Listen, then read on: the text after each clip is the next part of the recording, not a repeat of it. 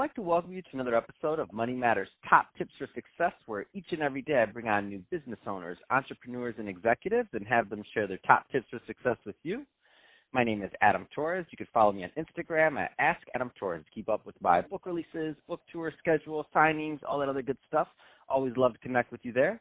And as always, if you'd like to apply to become a co-author of one of my upcoming books, just head on over to the website, moneymatterstoptips.com, and click on Become an Author to apply. All right, today is a very special reunion 2020 episode. What is that? That's when I bring on a guest that I had on in the past, and I liked him so much I had to bring him right back. So today's guest is Rajiv Nathan, also known as Raj Nation, and he is the founder of Startup Hype Man. Uh, Raj, welcome back to the show. I'm happy to be back. Good to hear your voice again. Man, to, likewise, and today's topic, uh, storytelling for business in presentations. I'm, I'm excited to get into that because as a startup hype man, you are the expert in that field. Um, but before we do that, let's give the uh, audience a little bit more about your background and what you're doing over at the Startup Hype Man. So tell us a little bit more about the business, please. Yeah, happy to. So, um, Startup Hype Man is really focused on working with growing startup companies uh, honestly to essentially help them not suck at how they explain what they do um, to customers, to investors, so that they ultimately stand apart from competitors and stand out to their desired audience.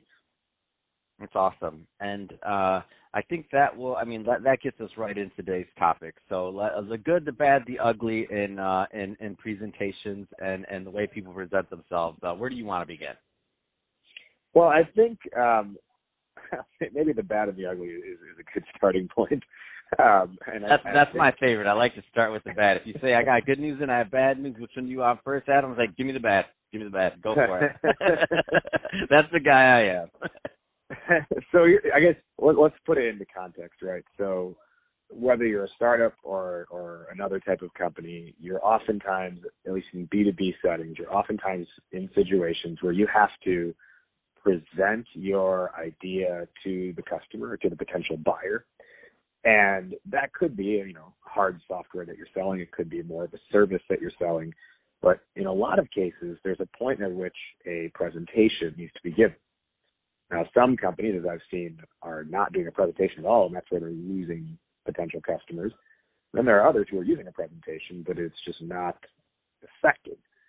And typically, when it's not effective, is when what you're putting in your slides, I'll start from just an aesthetic perspective, is very text heavy and it is something that looks more like remember like being in college there were certain professors who just the slides were like paragraphs right mm-hmm. and they would just read off of those paragraphs and there was really actually no reason to go to class i mean if you lived if you went to college at a time when there was online learning they'd be like oh these slides will be sent to you online and then you'd be like okay great i have to go to class and then there were some of those professors who they had minimal words on the slides, but they were so captivating individuals.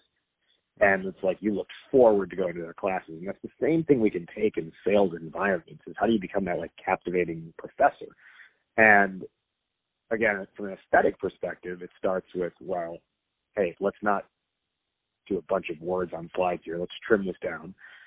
Even to the point of like, oftentimes, you know, I, I joke like bullets kill people, but bullet points kill presentations you can even have like I, I can't with you, Roger. That's awesome. Bullets kill people, but bullet points kill presentations. Stop. Go ahead. Yeah, I can't. You know, no. and, and with that, right, you can have like a few words on a slide, but if it's presented as bullet points, it still just kind of like it really weakens what you're saying. Mm-hmm. What I like to do instead are what I call text strips, which is um, let's say so so Adam, like, give me like uh, just like a general like piece of advice you might give someone. Everybody should start up a, should start a podcast because it's good for their business. Okay, so let's say you wanted to get that point across. Everybody should start a podcast. Mm-hmm. There's one way you could do it, which is bullet point one: everybody should start a podcast. Bullet point two: it will be good for business, mm-hmm. which is not going to be the most effective visual way to get that across. Then you, or you could use text strips, which is basically create a you know a text block on the slide mm-hmm. that says, we'll So the first text block is everybody should start a podcast. What you're going to do then is make the background color of that. Let's say you were the slide color was black. Mm-hmm. You make the background color of the text box white, and then make the font black. So now it almost looks like you're like you've like cut out of paper the um, the text um, like overlays onto the slide. That would be one um, that would be one text strip. then your second text strip underneath that or somewhere else on the slide would say it's good for business. Same thing, white background on the text box. The font itself is black, so the font matches what color the background of the slide is and just create something that's a little bit more like visually eye popping for those cases like when you're going to actually like use the words as opposed to just like you know using an image yeah, so the graphic part of it, that's uh I mean to me that's always a tricky thing. So I, I when I think about um what's going to contextually fit my presentation, that part always it it always gets me. So I use and I think my team we use Blitz now at this point and we don't I, I don't know if they're necessarily the right ones or the wrong ones, but um for people that are for for people that are listening to this who are kind of are in the middle of creating some um presentations as we speak for this year. Luckily I don't have to create quite as many now. Now I just get to talk on this mic but um, for for people that are out there pitching, um, let's talk a little bit to the to the startup community and and in yeah. the context of that because I know that's that's like a niche that you've been very successful in and also in helping that that demographic.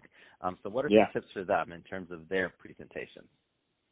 Yeah, and I, I think a lot of the same logic applies whether you're a startup or not. But the idea here is um, when you think about putting together these slides from a you know, information perspective, when we talk about visual a second ago, but now from just like what information is going into this, most companies, when they're talking to customers, they are putting together more of what's called like a capabilities deck, which is like, here's the overview of what we do. Here's our services. Here's our software, et cetera. But it's not, um, it's not done in a way that necessarily like engages the mind or gets someone to want to care. It is essentially saying, here's me, here's all about me, and here's why I'm great. And you'll see a lot of these these decks start with um, like the what kind of I was joking call like the NASCAR slide or the logo salad is what I've also heard where you just have like all your customer logos thrown onto a slide, you know, like a NASCAR driving around the track. Mm-hmm. And then after that, you'll have the um, here's what our software, here's what our service is. Um, you know, I call it the proven solution slide from there, you have uh, oftentimes like the technology slide, which shows, hey, we're backed by this amazing technology. And then from there, you have the suit slide where you show headshots of your executive leadership and why the company is great. That is not something that's going to get someone to want to care. What you instead want to do is actually craft a story through these slides that take the, the, the viewer, the listener, the buyer on a journey. And the way you do that is by starting by like defining the world in which they operate in today and then showing how there's some like shift or change in that world taking place. And then from there, how that shift presents a core problem for them. It almost presents like a fork in the road. Like you could, like Matrix, you can choose the blue pill or the red pill. And what you're making a case for ultimately is like why they should choose the red pill. And then once you've done that, you build up, hey, what happens if you choose this path? And what happens if you don't choose this path? After that, you finally bring in, okay, well, here's the, here's like the ultimate vision we're working towards. And I should correct myself and say, even before you define the world, you should start by defining what is the large scale vision that you have for them and, and the destination you can take them to. So then you come back to that middle section, you restate that vision or destination, and then after that, you finally bring in, well, hey, guess what? Our company can do those things for you. And here's what we're good at. And if you follow this process, you'll see that, you know, it seems crazy, but you oftentimes don't actually bring in your company and what you do until minimum 50% in and as late as 70% in. Wow. Um, I just actually wrote an article last week uh, dissecting Martin Luther King Jr.'s "I Have a Dream" speech, mm-hmm. which actually follows this format pretty much to a T.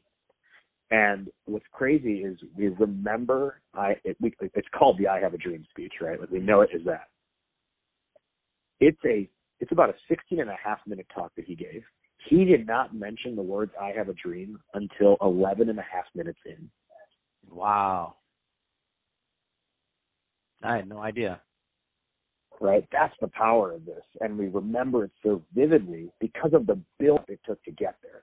Right? Once once you're hanging on every word, then when he says that I have a dream, right?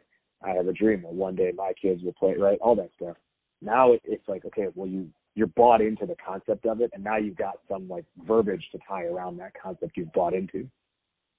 And if he could move 250,000 people in a single day using that format, surely my entrepreneurs listening, my sales leaders listening, can move a single person on a single discovery or a single demo call with a presentation. Man, that's exciting, Raj. Um, I I could talk to you all day about this, but uh, that being said, um, if somebody's listening to this and they want more information on the startup hype man, uh, what's the best way for them to reach out and to learn more and to connect with you? The website is exactly how it's spelled exactly how it sounds. My personal email is Rajiv, R-A-J-I-V, at startuphypeman.com. You can find us on all the social medias at Startup Hype Man and our podcast is called Startup Hype Man, the podcast on all major platforms. Perfect. Love it. Um, well, hey, Raj, really appreciate you coming on the show and uh, sharing more about what you're doing over at Startup Hype Man and giving us awesome tips on how to better present and represent ourselves in these meetings. So appreciate all of that. And to the audience, as always, thank you for tuning in. Hope you got a lot of value out of this. If you did, don't forget to subscribe to the podcast, uh, leave me a review on the Apple iTunes Store, um, share this with your friends and family. I mean, do all those great things we do to uh, to support our podcasters. And if you're watching this on YouTube, uh, leave us some comments in the comment section, uh, and, and lo- love to talk to you there. And thanks again, Raj. Thank you.